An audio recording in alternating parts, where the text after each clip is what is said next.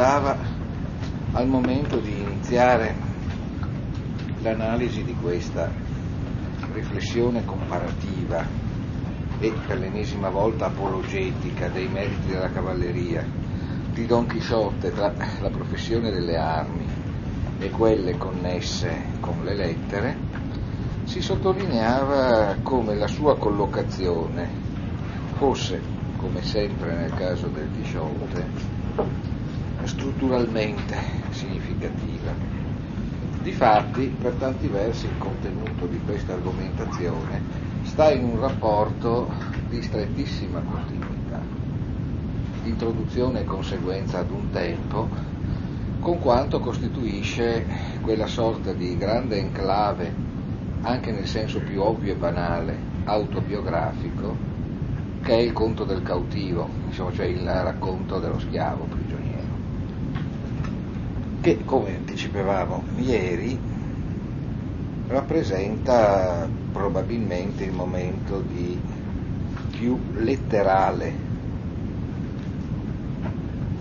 adesione della scrittura del Chisciotte ad un intento di descrizione, interpretazione di casi della vita cervantina, il che effettivamente anche dovrebbe sollecitare, nel momento in cui a questa tranche ci si rivolga, anche in noi quella prudenza che deve essere sempre in qualche modo attivata con i potenziali farsi amici perché la loro potenziale reale amicizia ci si riveli nella loro giusta luce. Perché effettivamente potrebbe essere anche incauto nel leggere questa sequenza, restare su di una dominante rappresentata dall'interesse biografico, ovvero sia dalla possibilità che il discorso che noi montiamo nel momento in cui ci avviamo a questa lettura trovi suo ubi consistat, il luogo dove tenersi assieme, in una riflessione tutta concentrata sui casi della vita di Cervantes anche, nel, anche in una circostanza in cui l'abbandono a un moto biografico appare così immediatamente diretto, sono in realtà le ragioni dell'esercizio complessivo, che in qualche modo parla nella struttura paradossalmente ipercompiuta aperta del romanzo, che realizza in sé a livello più alto l'intento autobiografico.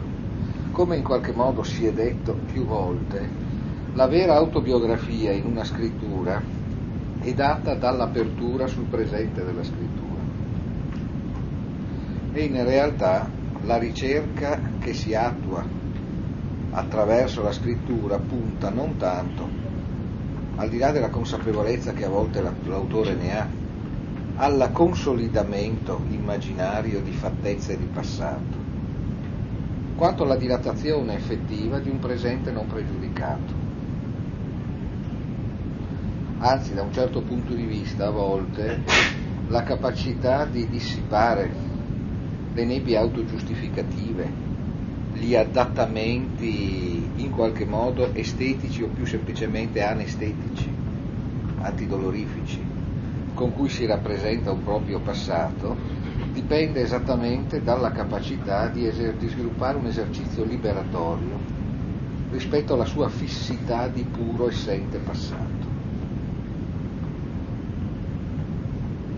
Vi sono in realtà degli scrittori, pure grandissimi, che agiscono su se stessi come i sacerdoti di un culto dei morti, dove il morto è più o meno sempre la rappresentazione identitaria dell'autore. In questi casi l'efficacia è quasi sempre legata al rovesciarsi di questa ossessione in un suo paradossale contromovimento. Sotto questo profilo, come possiamo dire, ci si trova di fronte a una retorica che abbastanza comodamente si potrebbe interpretare scomodando l'inconscio. A volte c'è una grande manifestazione di vitalità nel darsi per morto. A volte anche, quando la cosa avviene artisticamente, nel contemplare se stessi come la propria fotografia di defunto.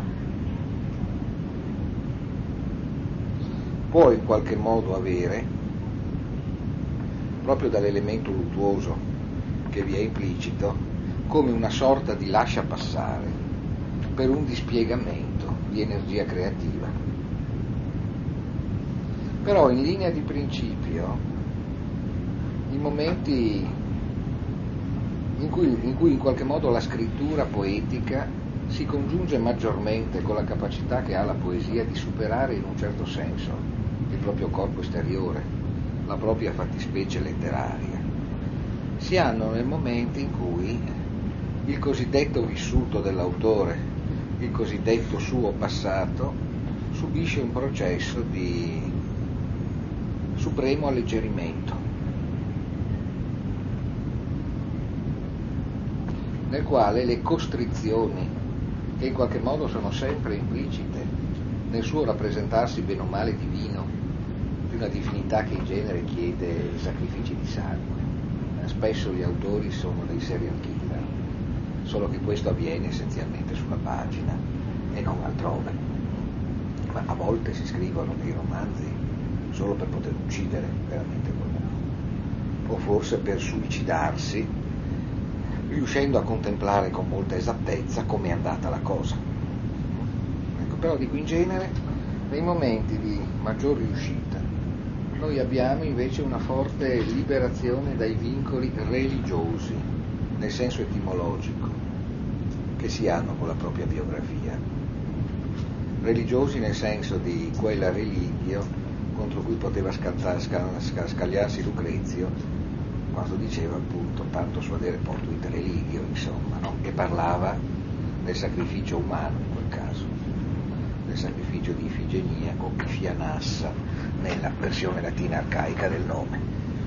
Ecco, e qui in un certo senso la cosa che probabilmente dobbiamo tenere presente è che effettivamente questa ricostruzione delle grandezze, delle miserie della condizione militare che si traduce anche nella narrazione, tutto sommato precisa, delle disgraziate vicende di Cervantes militare. Va in qualche modo recuperata, più che nel senso dell'esibizione di una sorta di cicatrice che in qualche modo susciti il compianto, come recupero anche di questo attraversamento all'economia di un gioco che invece è tutto gettato del presente. Sotto questo profilo anche la grande riserva di forza mitica e di forza narratrice che è implicita nel Mediterraneo sembra in realtà garantire la possibilità di miracolose acrobazie del tempo. Dopotutto il Mediterraneo in questione, il Mediterraneo solcato dalle galere di Don Giovanni d'Austria, dell'incontro così enfatizzato nella rappresentazione storica europea con quelle turche e barbaresche a Lepanto, Mediterraneo degli schiavi al remo. È in un certo senso anche quello, per intenderci, percorso con uh, soevità uh, libresca dall'antico romanzo ellenistico. Se vogliamo è, per andare a riferimenti più prossimi, prossimi anche alla sensibilità di Cervantes, e dopo tutto quello non so, della novella di Alatielli, Boccaccio, no? dove si può raccontare di una principessa che si passa tutto il Mediterraneo di vicissitudine in vicissitudine e alla fine, dopo, essere, dopo aver avuto sostanziosi rapporti eh, affettivi e fisici con sette uomini, può essere alla fine consegnata al re del Garbo per Pulcella alla fine può concludere la sua vicenda raggiungendo il promesso sposo come vergine, includendo come una fisarmonica richiusa tutte le occasioni maturate con la complicità del male, del mare, pardon, in una sorta di falso e veritiero lieto fine. Celebrazione, sotto questo profilo aristocraticamente leggera, dei meriti per la vita della doppia verità, o plurima, o se vogliamo appunto di un rapporto con la verità non caratterizzato da cupezze catafatiche. Nella novella di Aratiel, ovviamente, una verità di taglio molto obiettivo e univoco avrebbe fatto mulinare nell'aria delle scimitari, che invece non ci sono. C'è anche questo effettivamente in questo Mediterraneo, che a sua volta ha una sorta di grande test, eh? o se vogliamo di grande responso pitico. Getta effettivamente i personaggi che vi si affidano come le foglie della pizia in un oroscopo o responso indecifrabile, ma proprio per questo ciascuno, ricomponendole, alla fine ha secondo il proprio merito, nel caso di Boccaccio secondo la propria attitudine alla vita, concepita complessivamente come una forza fisica e spirituale. Eh? La capacità in definitiva, in un certo senso frenetica, prudenziale, di dimostrare ai casi del mondo che ci può essere in definitiva un accordo felice tra loro che abbia al suo interno un esito felice per noi. Eh? In Boccaccio in genere vincono sempre quelli che hanno più attitudini alla vita, nel senso che la promuovono di più. o quando non è così, personaggi diventano delle lamentevoli e nobili icone di proposte culturali bene o male sorpassate. Ecco, in un certo senso, questo mare è anche, in definitiva, quella sorta di mare-terra riostesco che, come dicevamo all'interno di alcune altre lezioni, è così caro all'interpretazione servantina della natura più nobile potente e irrinunciabile dell'esperienza rinascimentale. Ed è senz'altro il luogo dove, per riprendere questa formula shakespeariana che mi sembra importante sempre in questo contesto di testi, veramente si può avere un successo non banale, non estrinseco, solo dando tutto senza chiedere nulla. Nel racconto, quando lo leggerete, del cautivo, del, del prigioniero cristiano e alter ego servantino in, in, uh, tra i saraceni, eh, vedrete che la caratteristica del personaggio è quella tutto sommato sempre di gettare tutta la propria sorte ai dadi certo senso. Non a caso quando si trova ad avere la possibilità di ottenere un grado molto elevato in Fiandra, a seguito del suo ottimo comportamento nelle peraltro sciagurate campagne spagnole da quella parte, la Fiandra è un luogo per eccellenza di illustrazione delle glorie militari spagnole. No? Non a caso il già citato ripetutamente che vedo costruisce forse alcuni dei monumenti più elevati al proprio ideale di sé, celebrando la disgrazia del duca d'Usuna, gran massacratore delle Fiandre.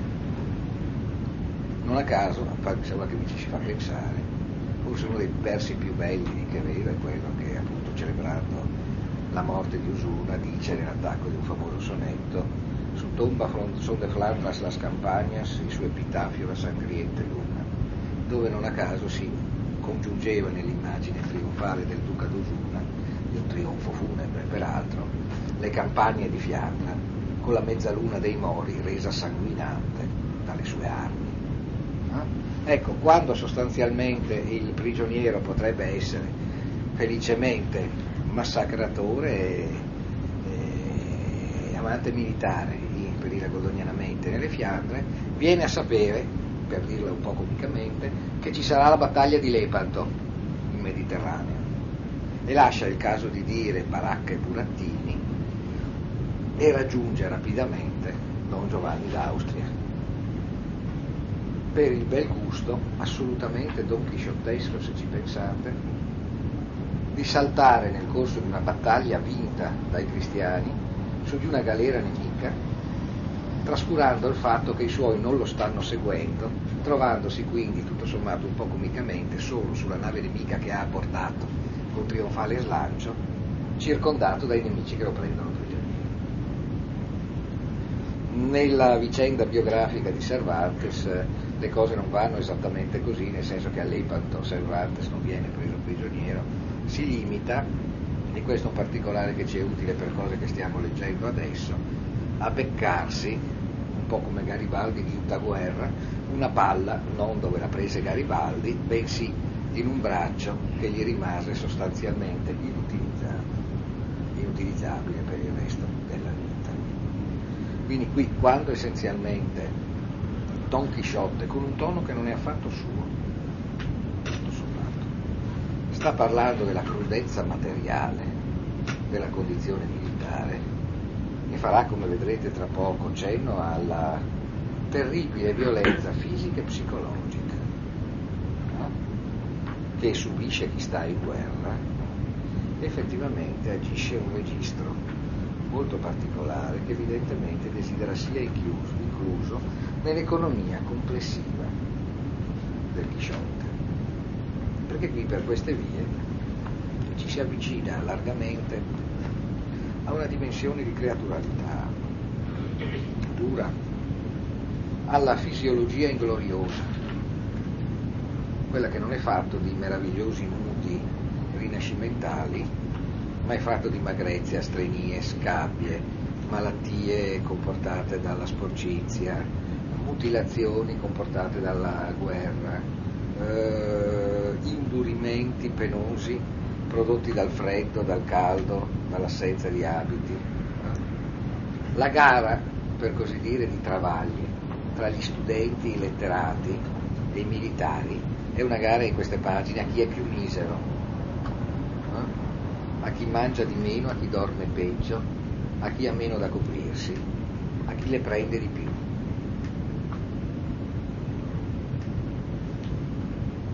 è una discesa abissale di questa sorta di pavimento di, di melma e di escrementi che in qualche modo corrisponde in un rapporto reciprocamente veritiero alle parrucche e agli stemmi che galleggiano a mezz'aria un metro, un metro e mezzo più in su della merda vere entrambe le cose, purché si riesca a vederle assieme. Ecco, però ritorniamo adesso subito alla, alla nostra lettura. Ecco, però effettivamente in questo scenario, anche in questo, per il momento nel, nel discorso di Don Quixote, non dobbiamo tutto sommato dimenticare una parte significativa di questo mondo mediterraneo che abbiamo appena evocato. Perché? Per quanto i mori siano crudelissimi con i loro prigionieri, questo tema sostanzialmente delle carceri e delle galere dei mori, che è una sorta di grande trauma leggendario per l'Europa meridionale la tratta, per così dire, costante no? di schiavi da parte delle galere moresche.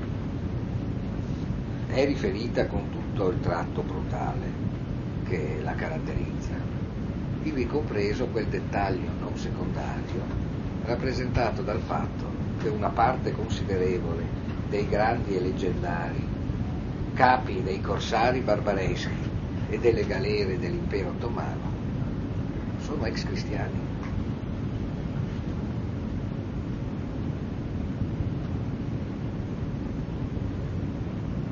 Il, gran, eh, il grande ammiraglio che la tradizione italiana chiamava occhiali o ucciali, che comandando l'ala sinistra dello schieramento navale dei ottomani a Lepanto, si trova nel racconto del cautivo ad avere il bel regalo del cavaliere spagnolo che si è buttato sulla galera, ha in originale un nome che significa Ali il rinnegato, dove rinnegato significa semplicemente ex cristiano.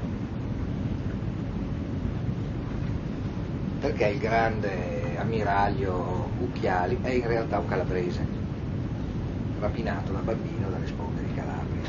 Eh? Così come il grande Khaireddin Barbarossa, esempio forse massimo della genialità strategica della pirateria magrebina, è un greco. Questo d'altra parte, ma questo ci interessa di meno, o meglio ci interesserebbe con molte mediazioni che non possiamo compiere, è una caratteristica della dimensione imperiale e quindi sovranazionale, assolutamente non etnocentrica dell'impero ottomano è sì l'impero dei turchi, ma è governato sostanzialmente da greci, da armeni, da levantini, cioè da questa mescola di levante dove l'elemento collante è una sostanziale compatibilità di culture.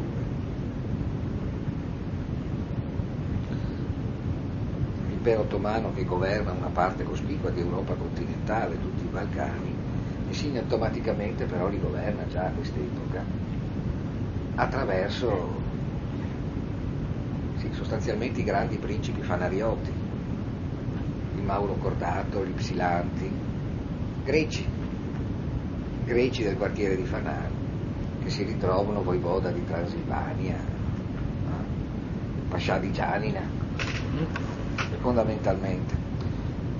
Questo per dire che c'è in campo questa dimensione moresca, che è, come sapete, anche nella memoria profonda della Spagna ed è anche per Cervantes memoria recente. In anni della vita di Cervantes noi abbiamo l'ultimo episodio forse di una significativa presenza moresca organizzata in eh, Spagna, cioè la rivolta dell'Alpucarras stroncata la quale sostanzialmente l'Andalusia musulmana si trasferisce di peso in Marocco, dove rappresenta tuttora una delle componenti culturali più significative del paese. Ma è soprattutto quella tradizione moresca che fa sì che in qualche modo tutta la tradizione dei romanceros, eh, del leggendario spagnolo, che giunge sino allo stesso teatro del siglo d'oro contemporaneo a Cervantes, Mori e More abbiano una grossa parte. E non a caso, come vedrete o come avete già visto, la vicenda del cautivo, la vicenda del prigioniero viene raccontata perché il nostro prigioniero è nella taverna assieme a quella incredibile, quell'incredibile caleidoscopio di personaggi veri e presunti presunti per l'arricchimento fantastico che di ciascuno di essi produce il delirio don quixottesco, essenzialmente per accompagnare una principessa musulmana che per delle ragioni che adesso non stiamo a descrivere, che si che si trovano nel testo che voi potrete leggere, vuole farsi cristiano. E con un'operazione che come abbiamo visto è inaugurale dello stesso Quixote, quella del cambio del nome, vuole cambiare il proprio nome di Zoraide in quello di Maria. Con tutto un gioco sotterraneo di sovrasensi, tutto da, da, da analizzare volendo, su cui i savi ispanisti, tanto più notti di chi vi parla, potrebbero parlare a lungo perché Zoraide è anche il nome di quella Zoraide di Granada, amante Mulai Hassan, uno degli ultimi sovrani di Granada, che sta in qualche modo al centro di quella grande saga così presente nella memoria spagnola, che sarà quella della fine degli Abencerraggi. Qualcosa di cui non a caso si ricorda, sensibilissimo a queste cose, il melodramma italiano, bastino in qualche modo gli avvenceraggi di Cherubini o la Zoraide di Granada di Donizetti in qualche modo a dimostrarlo. E ora, a ben vedere, questo elemento per noi è interessante perché mette in campo, in questo senso rielaborando e, ri- e moltiplicando in sé le fattezze di questo mediterraneo metamorfico, esattamente il tema della molteplicità dell'identità. della natura mobile in realtà del destino, della fluidità del reale, della natura paradossale delle relazioni interumane dove i mori possono essere contemporaneamente gli avversari più tenaci, eh, gli interlocutori più cattivi e crudeli e contemporaneamente dei modelli di cortesia delle superiori rappresentazioni dell'ideale cavalleresco, possono essere belli e seducenti, eh? con un gioco vertiginoso di conversioni, con cristiani che si convertono per convenienza per convinzione all'Islam, di islamici che si convertono al cristianesimo, eh? in una sorta di grande mescola in realtà meno disordinata di quanto non si pensi, eh? in cui comunque si celebra da parte di Cervantes un non risentito, ma non occasionale controrito rispetto al tema della limpiezza del sangue.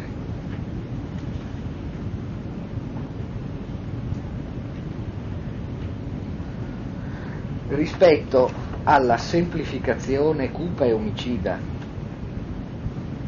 che pretende di costruire artificialmente presunte purezze originali. Il gioco di, gioco di una ben diversa origine, una volta di più l'apertura di un presente in cui gli ingredienti più diversi possono combinare per produrre emergenze originali, invenzioni vitali godibili e in cui soprattutto, grazie al dinamismo della vicenda, è possibile esercitare questa superiore virtù etica proposta da Cervantes, che poi in realtà è il cuore di un'effettiva sensibilità estetica, cioè la capacità di non trattenere, di non pretendere di trattenere. Questa capacità di abbandonarsi al fluido della narrazione che modifica la struttura delle cose e che conseguentemente ha la capacità di salvare la bellezza, la quale, come si sa, nulla patisce di più della mano che pretenderebbe tenerla ferma, essendo sua natura quella di passare, come si sa, camminando, magari zoppicando al modo della zoppia che è di Venere, come sappiamo, da antiche memorie. Lacan avrebbe detto si tratta di andare avanti zoppicando, ma l'importante è zoppicare bene. Così come Ortega avrebbe detto non è importante sapere se il nostro destino è buono e cattivo. L'importante è sapere se si ha un buono scalpello per poterlo scolpire come un'opera d'arte. Ecco, questa virtù è una virtù squisitamente cervantina ed è una virtù che si manifesta misura particolarissima di fronte, come possiamo dire, al comparire di quella che, mutuando un'espressione, forse il nome di una divinità, da un, da un, da un coevo di Cervantes, cioè Giordano Bruno, potremmo chiamare vicissitudine. vicissitudine. La vicissitudine, come saprete, in Bruno è quel modo, per cui in realtà le, le cose non stanno mai quiete. E noi dobbiamo cercare la loro essenza, la loro verità, non in un ipotetico stato di requie, ma esattamente nel loro reciproco comunicarsi in questo movimento. In un certo senso in Cervantes, al di là di qualsiasi connessione o paragone, Cervantes è così. Ed è così però non, in realtà questo non succede mai in filosofia, non per astrattezza filosofica intellettualistica, perché effettivamente il concreto di queste fattispecie, i cristiani, i mori, eh, creano, per così dire, dello spazio delle loro vicende l'evidenza di questo gioco metamorfico. E il gioco della narrativa cervantina in realtà lo riprende, lo esalta, riuscendo a mettere nel movimento anche il non silenzio sugli aspetti più duri e sgomentanti della realtà. Questa realtà che appunto a noi probabilmente determina effettivamente sconcerto, perché rispetto al nostro stile di vita, come possiamo dire, quest'epoca è remotissima. Qualsiasi monarca di quest'epoca avrebbe avuto ai nostri occhi meno comodità materiali di quelle che ciascuno di noi può avere in casa propria. Ed è tutto sommato osservazione laterale notare quanta complessità, finezza di ingegno vi sia non tanto in Cervantes, quanto in coloro che Cervantes può concepire come suoi credibili interlocutori, in un contesto in cui, come possiamo dire, gli studenti e quindi in qualche modo i futuri intellettuali vivono esattamente come eh, qui vediamo eh, essere, essere, essere, descritti. No? Eh, restiamo soltanto a poche battute e solo a questo punto traduco immediatamente per non perdere eh, altro tempo.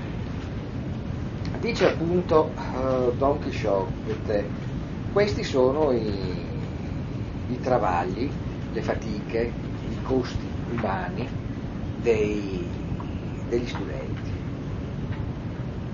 Innanzitutto la povertà, non perché tutti siano necessariamente poveri, ma per porre così dire il cavo estremo.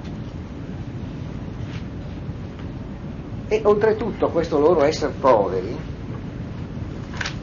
è essenzialmente un loro, come possiamo dire, un loro non aver cose, non aver beni e conseguentemente eh, di avere con sé eh, tutte le, le, pene della povertà legate all'assenza di oggetti e di risorse, fame, freddo, nudità e, tutto, e quant'altro. Però dice, il passaggio è significativo, tutto questo non fa sì che gli studenti non mangino in assoluto. Qualcosa riescono a mangiare. Casomai, dice, con la miseria morale di dover andare a chiedere la minestra dei frati. Come si dice qui in spagnolo, che è molto gustoso, che è la maggior miseria delle studianti este, che entre ellos si chiamano andare alla sopa. Andare alla sopa, cioè andare alla minestra. Qualcosa che nel dialetto veneto si diceva in maniera molto corposa un tempo, con l'espressione andare de cariton, sostanzialmente, no? che significava essenzialmente andare a chiedere la minestra ai frati e ovviamente poi conseguentemente non c'è modo di scaldarsi, eh, però bene o male anche se si beccano una tonnellata di freddo a testa, alla fine hanno bene o male qualcosa da buttarsi sulle spalle mentre dormono.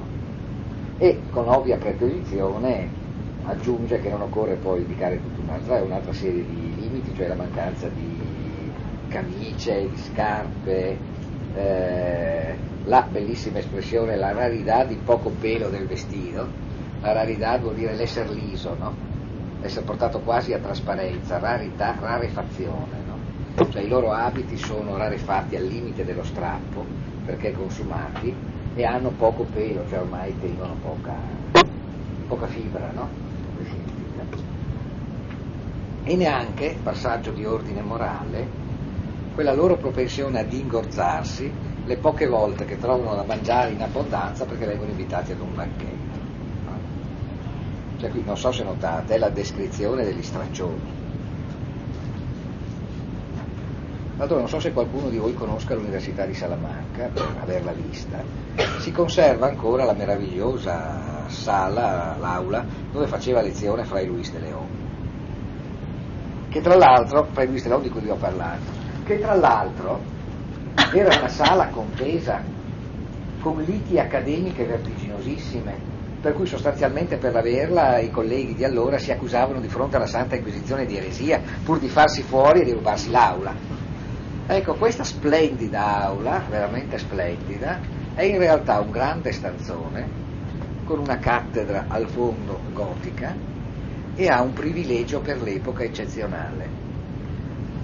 Vi sono una serie di pali, pali, letteralmente pali, con dei supporti rozzi in legno su cui gli studenti potevano sedersi.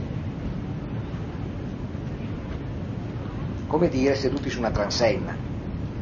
Eh? Ed era l'unica, una delle pochissime aule che avesse questo privilegio perché in genere ci si sedeva per terra. Eh? Ecco, però era Salamanca, eh? era Salamanca dove appunto, come diceva il nostro licenziato Vidriera prima di invetrarsi, si arriva come studenti e si esce come vescovi. E di fatti, e di fatti Infatti, per este camino che è pintado, áspero y dificultoso, tropezando aquí, cayendo allí, levantándose, acullá, uh, tornando a caere acá, llegan al grado che desean.